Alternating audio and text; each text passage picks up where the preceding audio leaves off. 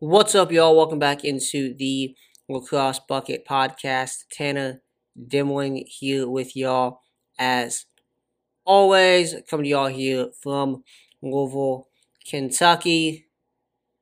It is rivalry weekend in college lacrosse. We've got Hopkins, Maryland, Army, Navy, Michigan, Ohio State, Virginia, Syracuse as well. It's a big weekend here among the college lacrosse landscape. Last week in the season for both the Big Ten and the MAC as well, with their conference tournaments getting underway next weekend. We are in the final weeks of the season, very much so. And this weekend is rivalry week, as I mentioned, especially there in the Big Ten. Also, Army and Navy America's game on the lacrosse field. Before we get into things, though, I do want to remind y'all you can listen to the Lacrosse Bucket Podcast on Apple Podcast, Spotify, Google Podcast, and wherever you get your podcast. You can also watch on YouTube as well.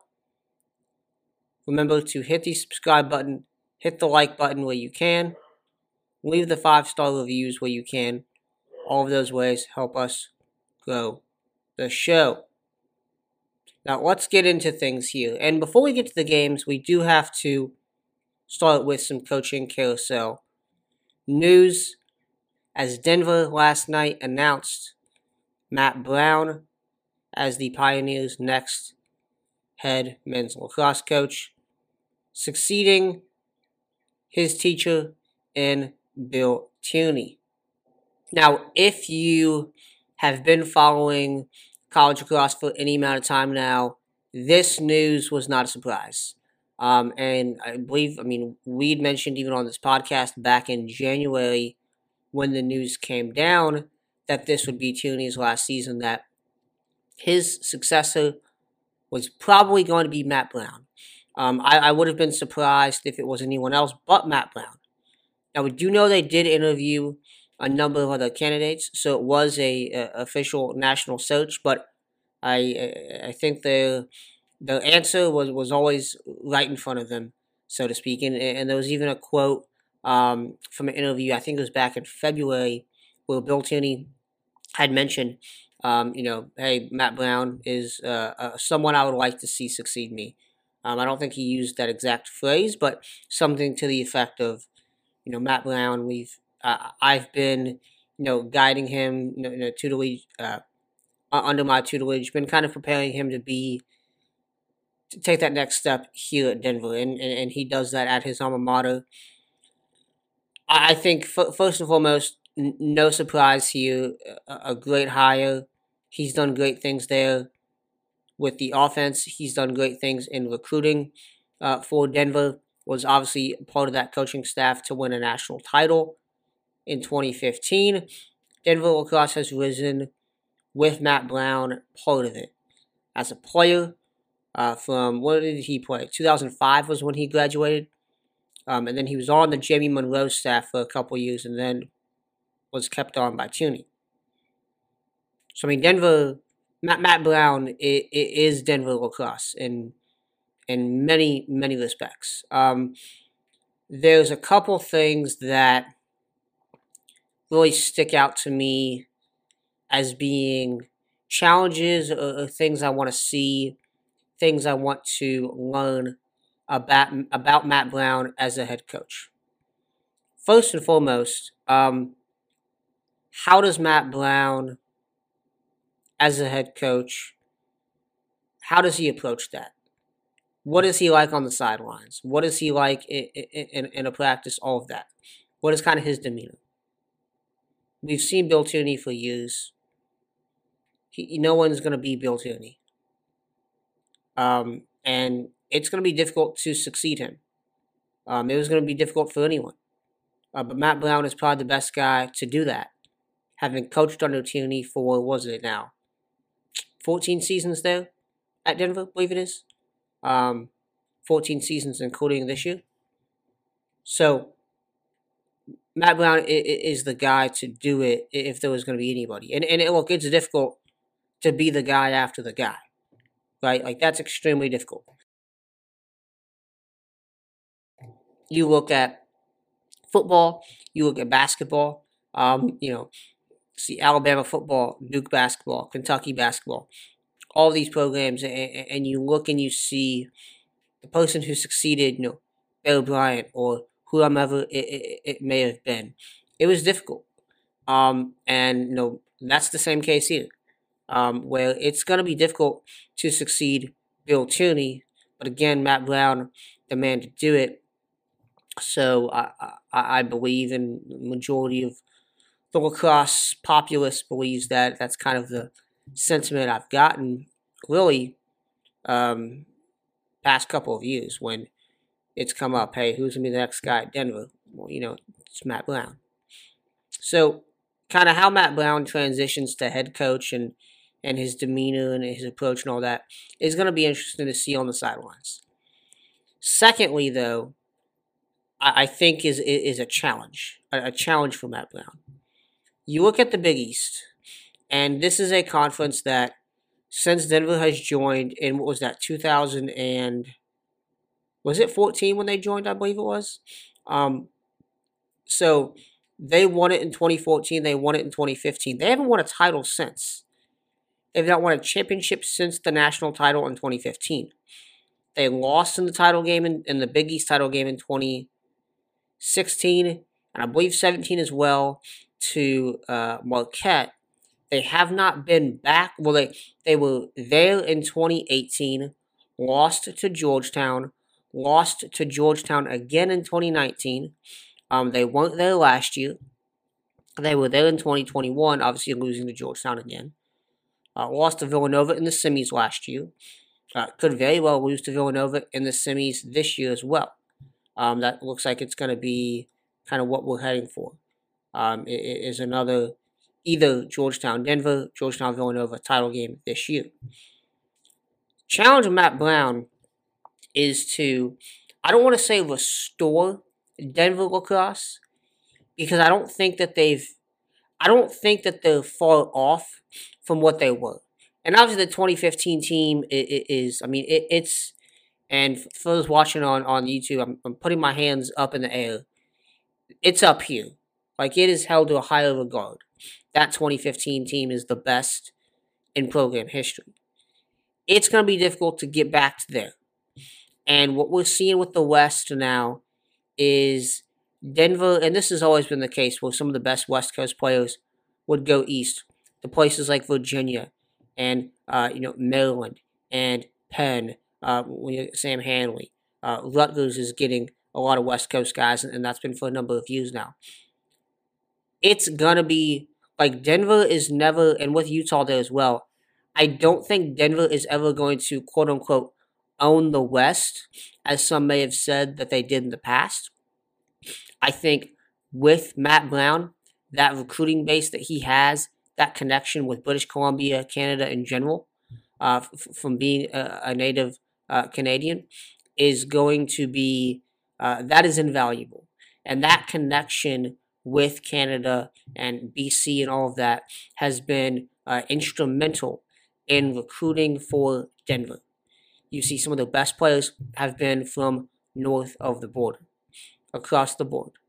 Um, so I think keeping that is going to be, and keeping that recruiting pipeline intact is crucial, and Matt Brown's going to do that. How exactly, and kind of putting all these thoughts together, how does Matt Brown put Denver back in the spot they need to be?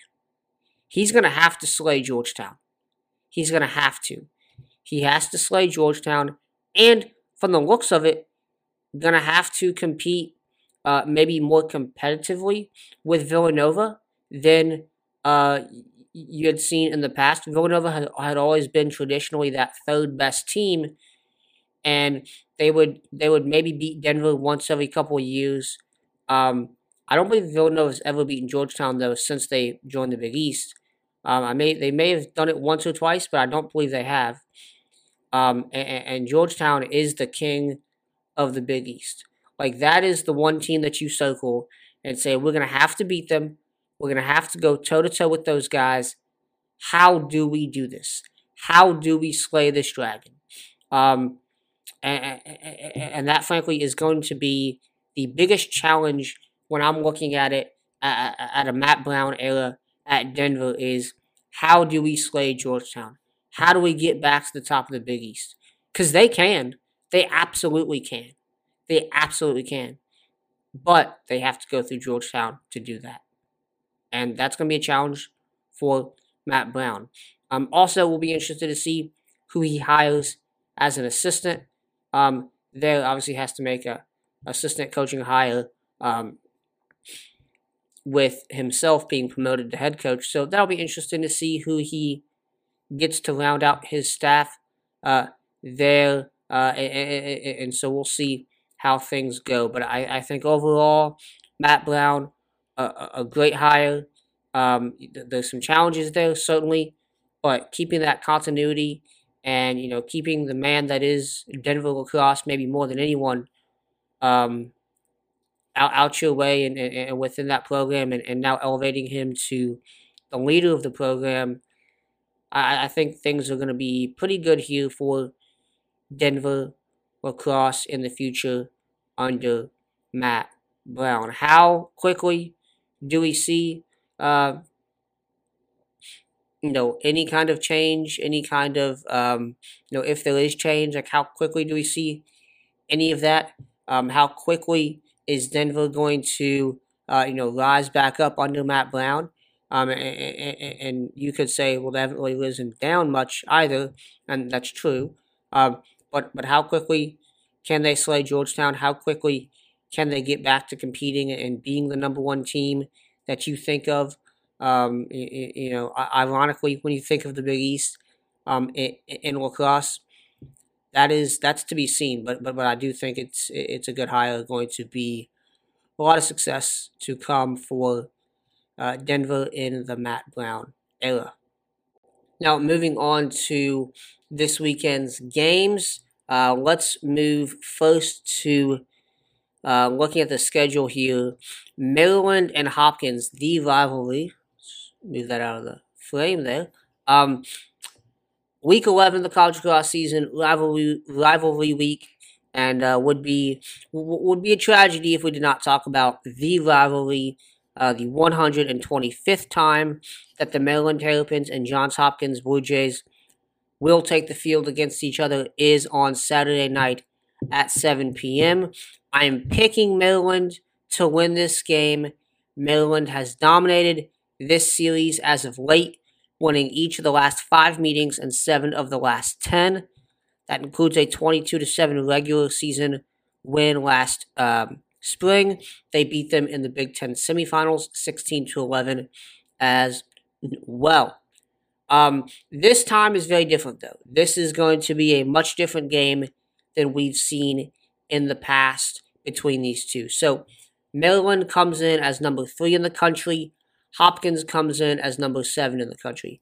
I've not checked, but I think this is the first time, at least since 2018, maybe, that both were top 10 or 15 teams. Um, both very good squads this season. Hopkins is amidst its best season since 2018. Coming into Saturday, they've won six of the last seven. That includes a 17 8 win over Ohio State last week. Um, they held the Blue Jays off the board for nearly a 28 minute stretch. Excuse me, held the Buckeyes off the board to for nearly 28 minute stretch last week. And we've seen the Blue Jays really blossom in the fourth quarter. This offense has been very good this season.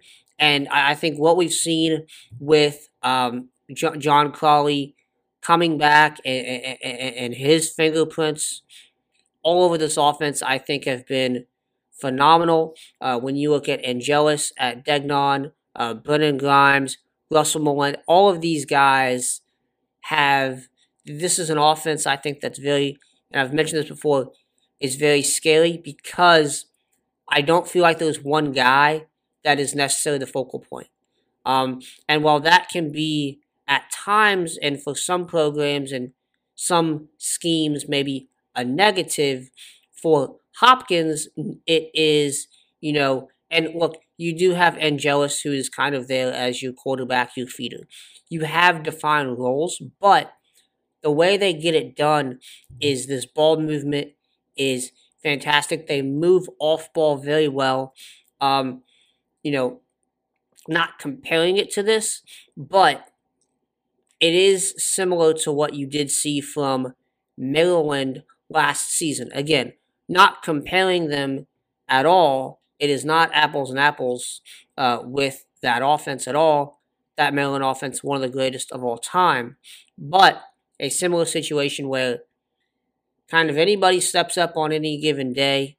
Um, you've got your shooters, you've got your feeders, and th- th- this thing it, it's working like clockwork, and it especially works in the second half. Um, Hopkins, 7 0 third quarter run last week. Um, you know, they this is a team that has outscored their opponents 13 to 5 in the fourth quarter in Big Ten play. The fourth quarter has been very good to them. The third quarter last week was very good to them as well. I think the strength of this team, and frankly of Maryland as well, is defense. And I'm that's the thing I'm watching mostly in this one is like which defense is going to be able to show their teeth and win um, more than the other. And so when you look at uh, Hopkins, they've allowed 11 goals per game this season. That's tied, I think, for 19th in Division One. Uh, you've got Scott Smith, Alex Mazzone. They're um, just making play after play at close defense. You've got Tim Marcillin Cage, 152 saves, 52% save percentage this season. Maryland, I, I think Maryland's defense is probably better from a talent standpoint. and they have allowed 10.2 goals per game thus far, so they are more productive in that realm. Um, Zappitello, Makar, obviously, two, maybe the best two headed monster uh, defensive duo in college lacrosse. Jack McDonald has been phenomenal at the LSM spot. You've seen Dante Trader um, and, and company headline that defensive midfield position. I think Maryland has the edge in the middle of the field, and that's partially why I'm picking them to win this game. Um, but again, this is going to be a battle of these two defenses. And I know when you look at Maryland and you say, well, you know, Jack Koras and all of these guys can step up offensively as well. Um, and, and I mentioned the kind of Hopkins maybe not having one guy that's like a focal point. I mentioned a few weeks ago that feels like the difference between Maryland's offense last year and the past couple of years and this year, where you don't have a Bernhardt, uh, you don't have a Wisnauskas. Uh, you do have guys, obviously, though, like Daniel Kelly, like Jack Koras, Daniel Maltz, who step up each and every week. And, and I think uh, was it? Koras had a big game a few, a few weeks ago. Um, there you've seen Jack Brennan have big games. So like this is a both offenses I feel like are not the same, but similar in that regard to they can get hot and kind of kill you in many different ways. Um, be it. Uh, but defense is the one thing I'm looking at in this game and kind of which defense wins out. Also, at the faceoff dot. Luke, Luke Wierman, I think, is going to uh, have himself a good day here. He's gone 63% on the season, 178 for 281. And again, this is a rivalry game. Throw all the record books out. This is the best two that these teams have been in comparison to each other in what four or five years now and uh, they're both three and one in Big Ten play. And guess what that means? Saturday night could very well decide who gets that number one seed in the Big Ten tournament.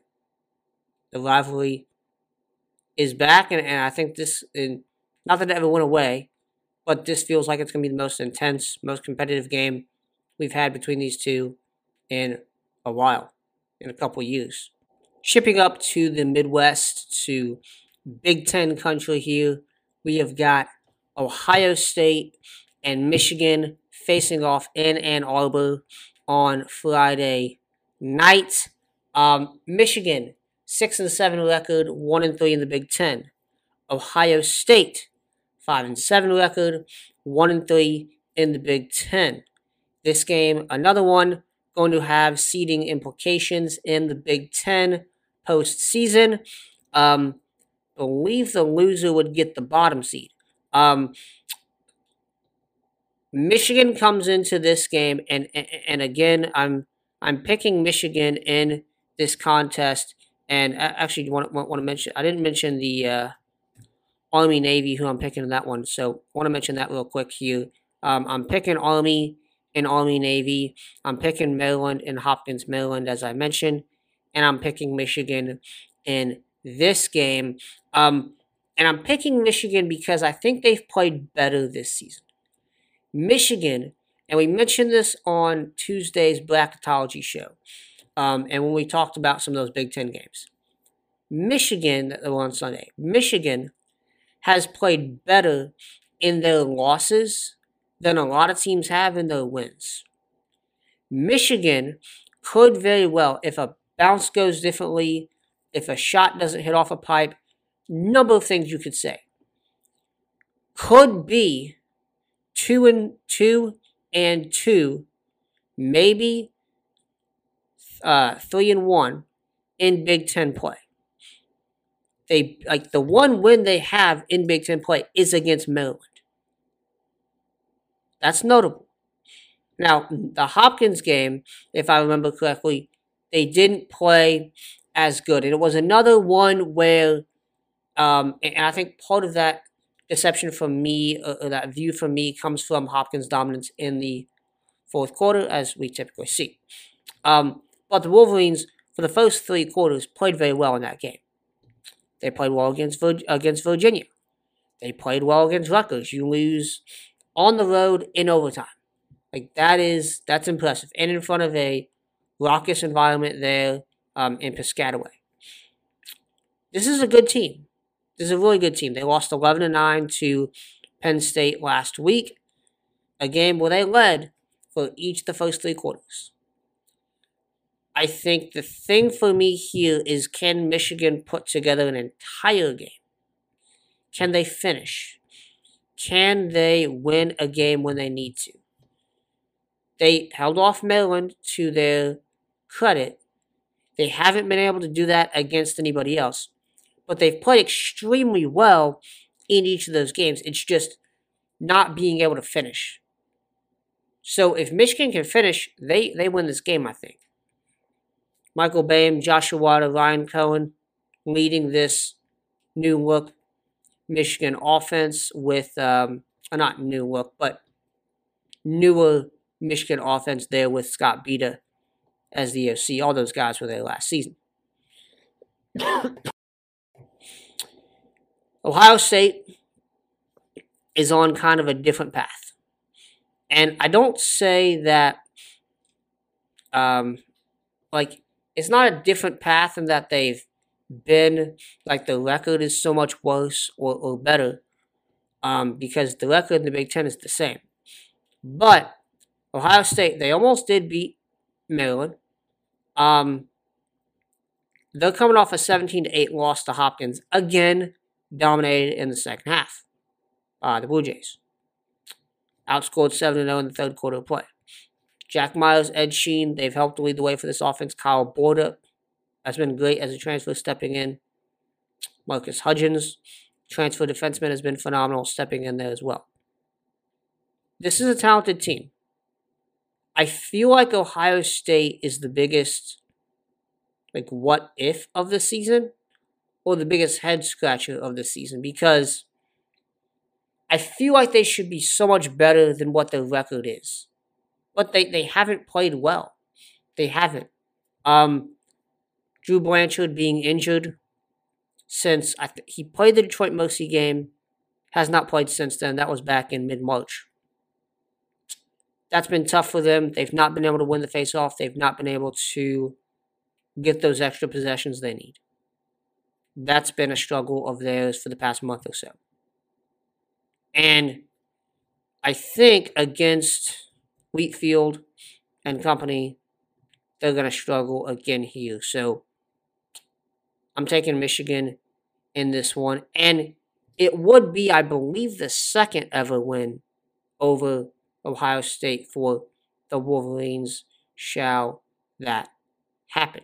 So, would be a big one there. And obviously, rivalry game. Both teams want to beat each other very badly again with these kinds of contests. Throw the record books out, I expect a close battle and uh, would be should be an exciting one under the lights on Friday night.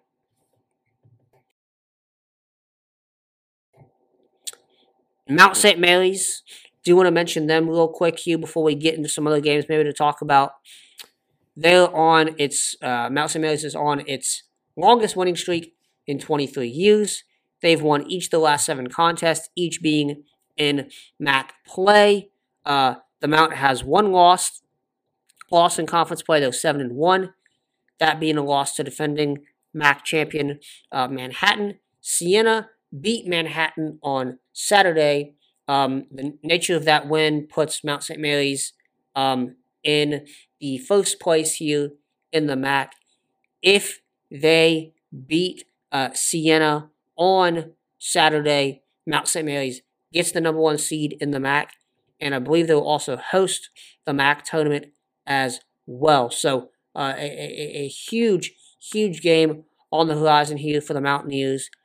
I I can't think of a like 2019 was really good for Manhattan. Uh, for uh, excuse me, for Mount St. Mary's. I can't think of another season where the Mount has been this consistent or this good. Um, having watched a couple of the games this season, obviously Joe McMahon has been fantastic leading this offense. M- Mitchell uh, uh, Dunham is a guy I mentioned in the preseason as a you know uh, under the radar player to watch potentially. Um, he's been fantastic though as a junior. Stephen Schmidt has been fantastic at the LSM spot. Uh, Dunham has 28 cause turnovers, leads the team in that regard. 64 ground balls. Uh, Stephen Schmidt, uh, the LSM, I believe he also plays on the face-off wings at times as well. 82 ground balls, 24 cause turnovers been the leaders of this defense that has allowed 9.8 goals per game. And as we mention all the time in the MAC, you don't really need um, like fantastic offenses, and you don't really ever see that, um, minus maybe a couple years there with Marist. Um, but you see uh, extremely talented defenses and extremely good defenses that can hold their opposition uh, very well. And uh, this is a defensive heavy conference, and Mount St. Mary's playing right into that. They've got a tough uh, opponent there on Saturday in Siena, who I've been a big fan of this season. They've had a bumpy season uh, compared to expectations, and especially so in MAC play. Uh, you know, Ryan McCarthy has been leading the way here. Uh, Dylan Pape has been injured at the dot. I believe he's back now. Uh, but there's been some injury there. Uh, George Rusnak, Christian Watts leading this offense as well. Christopher Yan, uh, Christopher Yanchoris, one of the better goalies at the mid-major level, 51% save percentage for him. Um, really, t- two great teams, expecting a great battle in this one, and obviously uh, would be a huge, huge win for Mount St. Mary's. Um, a couple other games to mention here before we get out of here. Penn State and Rutgers, another um, Friday night Big Ten Network game. The Nittany Lions host the Scarlet Knights. Um, this will have major postseason implications as well. I think, in both, I think, Big Ten wise and NCAA tournament wise, I think the loser of this game is probably and maybe more so with Rutgers, is probably not is probably relegated to at the time bubble out, and likely needs the AQ to get the uh, to, to get into the NCAA tournament. Jacksonville and Air Force, a battle of top ASUN teams. Um, so right now you have Jacksonville and Utah have clinched a bid in the tournament. Air Force, Bellarmine, Robert Morris and I believe Cleveland State or Mercer, one of those two, is, is, is kind of what we're looking at right now as like the next teams that are going to be in there. Air Force, Bellarmine, RMU, going to be there. Um, those three, pretty much no matter what, are, are to be in the tournament. This is a battle here um, for making it into a top four seed. Um, Jacksonville beat Utah. Utah, oh, excuse me, Utah beat Jacksonville. Utah beat Air Force. Utah beat Bellarmine. Bellarmine beat Air Force. Jacksonville will likely beat Bellarmine in two weeks. So we've got a battle here for kind of three through four. This will help sort that out here on uh, Saturday afternoon. Is that a Friday game? No, Saturday game it is. Boston U and Lehigh, another uh, top game there in the Patriot League to help settle and, and possibly solidify Boston U standing there among one of the top two.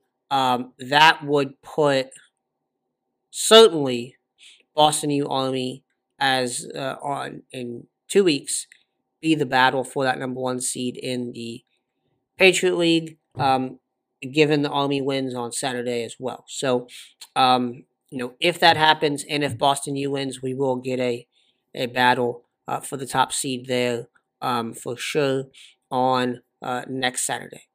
Uh, Notre Dame and North Carolina. Um, Notre Dame is going off a bye week. Notre Dame is coming off a bye week. It'll be interesting to see how they come out in this one. Are they more relaxed? Uh, did the week off help them? Um, and then um, North Carolina coming off the loss to Syracuse, they're looking to get back in this thing. Uh, this would be a huge win for North Carolina. I don't necessarily see it happen, um, but would be a big win for that team nonetheless. And I believe, uh, yeah, they will play again in uh, two weeks from now. Uh, on May 6th, they will play as well. So one of two games between these two. We also get Notre Dame, Virginia uh, next week as well. I guess two Saturdays, so three Saturdays. North Carolina, Duke again. Oh, Notre Dame again. Last one here: Virginia and Syracuse. Old rivals in this one. Um, this one's in Charlottesville. Um, we'll see how things go. Virginia looking to pick things back up after another loss to Duke. And you have Syracuse looking for uh, a- another, you know, solidifying win, and the biggest one of the season would it be over Virginia after knocking off North Carolina last week. The Orange looking to continue to show the improvement in this one. Alright, folks, that's it for today's episode. As always, you can connect with us on social media at LacrosseBucket on Twitter, Facebook, and Instagram, lacrossebucket.com, where it's always lacrosse season.